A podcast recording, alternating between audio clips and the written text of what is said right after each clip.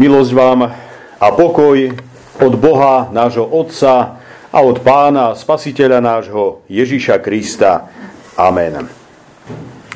Milí priatelia z úcty, naproti slovám z písma svätého povstante a vypočujte si biblický text, tak ako ho budem čítať, z Matúšovho Evanielia zo 14. kapitoly z veršov 22 až 33 takto. Na to hneď prikázal učeníkom nastúpiť do člna a ísť pred ním na druhú stranu, kým nerozpustí zástupy. Keď rozpustil zástupy, vystúpil na vrch do samoty modliť sa. Keď sa zvečerilo, bol tam sám. Čln bol vzdialený od brehu už mnoho stadií a zmietali ním vlny, pretože vietor fúkal proti ním. Počas štvrtej nočnej stráže prišiel k ním, kráčajúc po mori. Keď ho učeníci videli kráčať po mori, prestrašene hovorili. To je prízrak. A od strachu kričali. Ale Ježiš sa im hneď prihovoril. Vzmužte sa. Ja som to. Nebojte sa. Peter mu odpovedal. Pane, ak si to ty, rozkáž mi, aby som prišiel k tebe po vode. On povedal, poď. Peter vystúpil z čelna, kráčal po vode a šiel k Ježišovi. Ale keď videl, že je vietor silný, zľakol sa. Začal sa topiť a kričať, Pane, zachráň ma. Ježiš hneď vystrel ruku, chytil ho a povedal mu, maloverný, Prečo si pochyboval? Len čo nastúpili do člna, vietor utíchol. Tí, čo boli v člne, klaňali sa mu a hovorili, naozaj si Boží syn. Amen. Toľko je slov z písma svätého.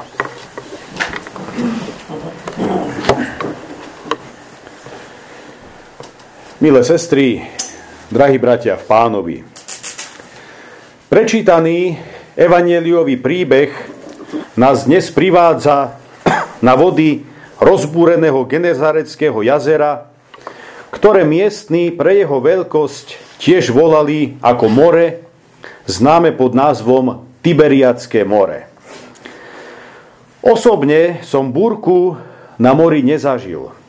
No viem si predstaviť, že to asi nebude nič príjemné a človek si pri obrovských vlnách ktoré na rozbúrenej hladine vznikajú, prípada ako maličký trpaslík, ktorý je vydaný na milosť a nemilosť prírody a prírodným živlom ako takým. Búrku na mori si však predstaviť viem aspoň z časti, predpokladám aj vy, a to vďaka filmovej obrazovke či dokumentárnym filmom. Búrky sa neobjavujú len na veľkých jazerách či moriach.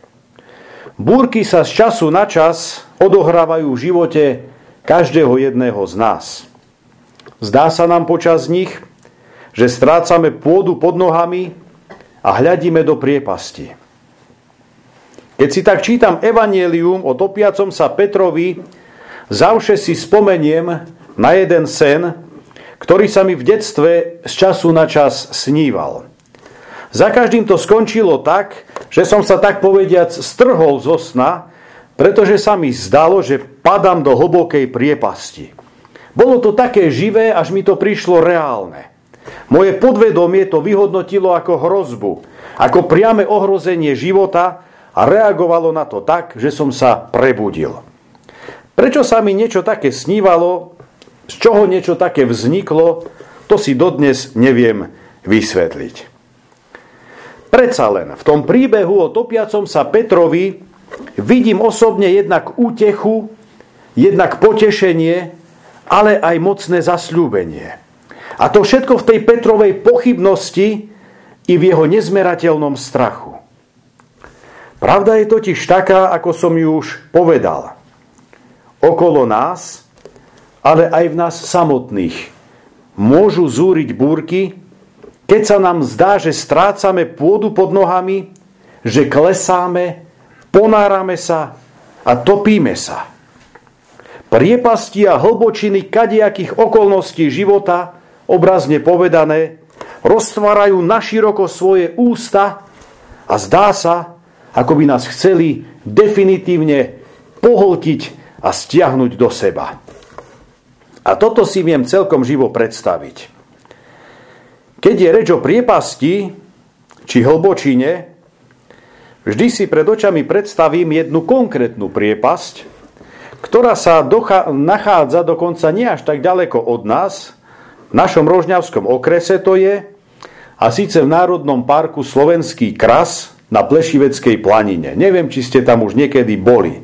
Jedná sa o priepasť zvanú, nazvanú ako zvonivá jama, alebo aj zvonica. A je to vyše 100 metrov hlboká, krasová prepadlina, pod ktorou sa nachádza nejaký taký dom a to je v podstate taký komín na, na, na, na povrch, ktorý presahuje. Je ohradená plotom a nápisom upozorňujúcim turistov, aby sa ku nej načisto nepribližovali, nakoľko hrozí nebezpečenstvo pošmiknutia, pádu a umrtia. Viem, že tam chodia ľudia, ktorí objavujú jaskyne, samozrejme riadne istení, ale došlo tam už k niekoľkým aj smrteľným nešťastiam, dokonca aj pri takýchto ľuďoch. No ale to by som samozrejme nebol ja, keby som sa nepostavil celkom k jej okraju a nezakričal priamo do tej 100 metrovej tmavo-tmavej hĺbky. Názov priepasti naozaj neklame. Ozvena ľudského hlasu v nej naozaj tými vibráciami znie ako, ako zvonenie. Zrazu ma prenikol taký veľmi skľučujúci pocit, doslova niečo ako, ako strach. Uvedomil som si, že medzi životom a smrťou je doslova iba krvočik. A tak som sa odtiahol preč do bezpečia, spravil som si ešte niekoľko fotiek z toho miesta a s tým skľučujúcim, nechcem povedať, že až hrôzu pôsobiacím pocitom, som sa radšej pobral ďalej. Bratia a sestry, myslím, že niečo podobne skľučujúce, hraničiace s hrôzou, mohol vtedy v tých rozbúrených vlnách prežívať aj topiaci sa Peter. Tie priepasti a hlbočiny, o ktorých hovorím, však nemusia byť len toho prírodného, vápencového, krasového pôvodu. Predpokladám, že pri zvonivej jame Zrejme väčšina z vás ani nikdy nebola. Neviem, ako ste v mladosti chodili po túrach alebo nie. A väčšina z vás sa tam zrejme ani neplánuje vybrať na výlet. I keď dá sa tam po ceste pekne dostať z Plešivca a potom už to nie je až tak ďaleko.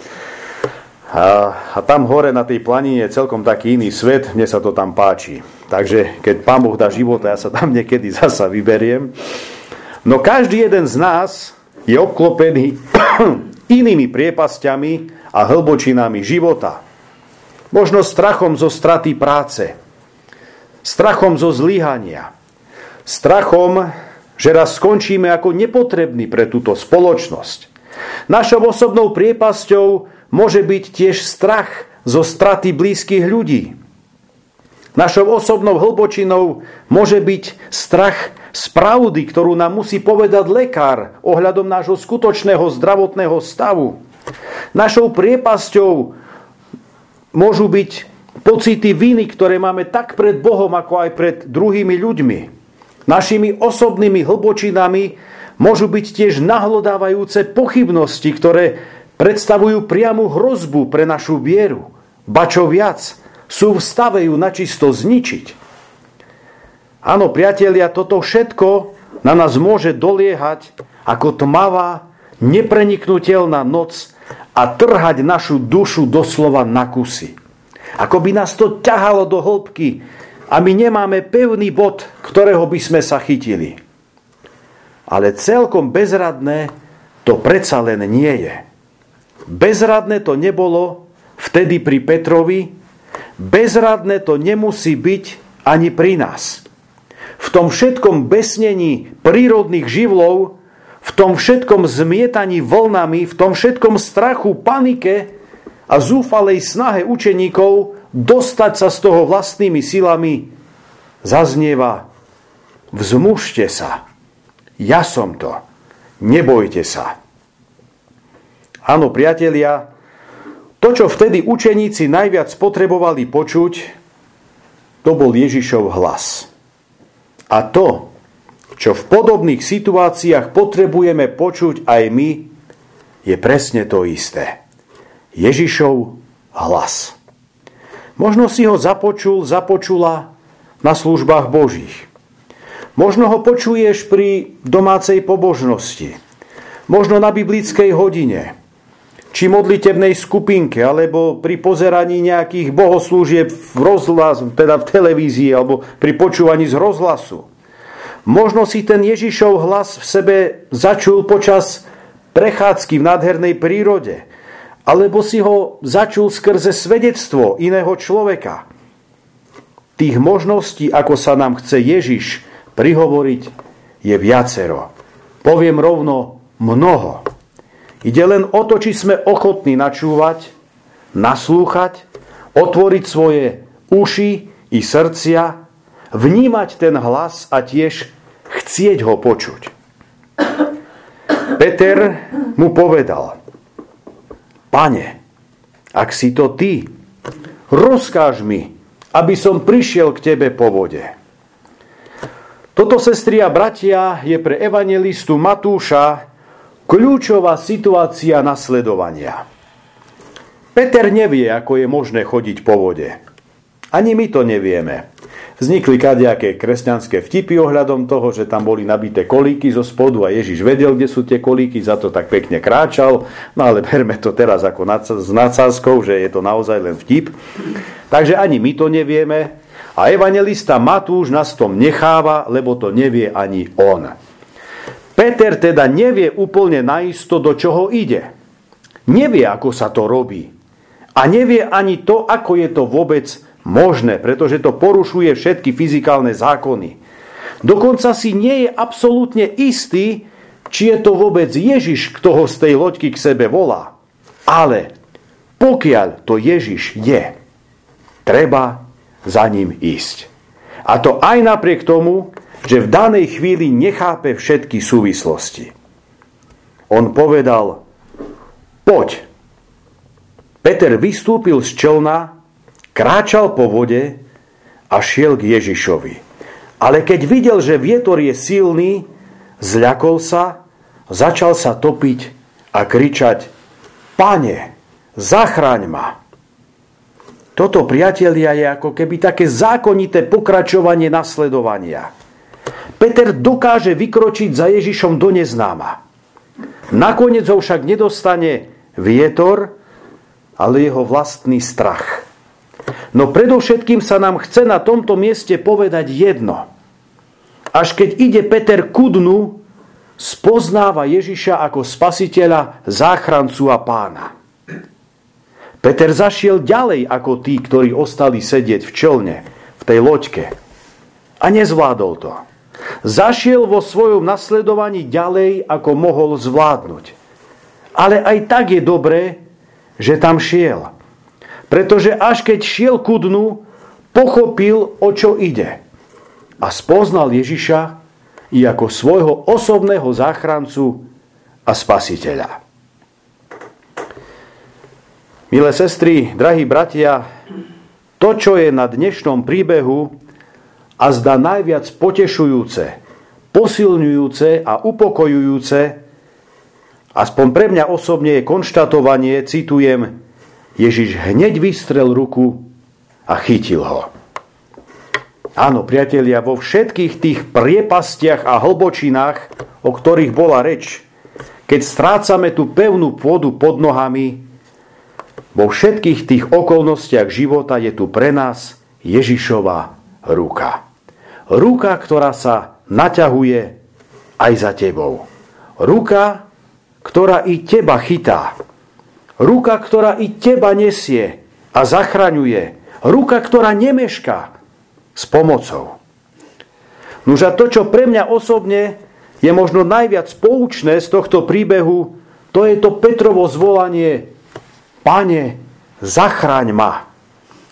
Peter zrejme v tej chvíli si to ani neuvedomuje, pretože jeho život je v ohrození, ale v tej chvíli správne si uvedomuje hneď dve veci.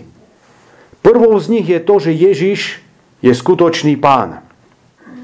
Nuž a druhou je uvedomenie si, respektíve viera, že on je ten, ktorý má moc zachrániť. No a Ježiš túto Petrovú vieru a dôveru nesklamáva. Naopak, zachraňuje ho pred očami ostatných učeníkov, i keď neostáva to celkom bez napomenutia. Maloverný, prečo si pochyboval? Sestri a bratia, dal by Pán Boh, aby sme v búrkach života, keď sa nám zdá, že tiež sa prepadáme do priepasti či nekonečnej hlbočiny, dal by Pán Boh, aby sme vtedy nepochybovali. Dal by Pán Boh, aby sme vtedy nestratili z očí Ježiša ako nášho pána, ktorý je v stave zachrániť aj nás. Tiež by Petrovo zvolanie Pane, zachraň ma, bolo i našim každodenným zvolaním a prozbou. Nuž a napokon, kiež by nás tie mnohé Ježišové skutky záchrany, tie jeho záchradné výpravy a misie viedli k neustálému posilňovaniu našej viery a rastu vo viere. Amen.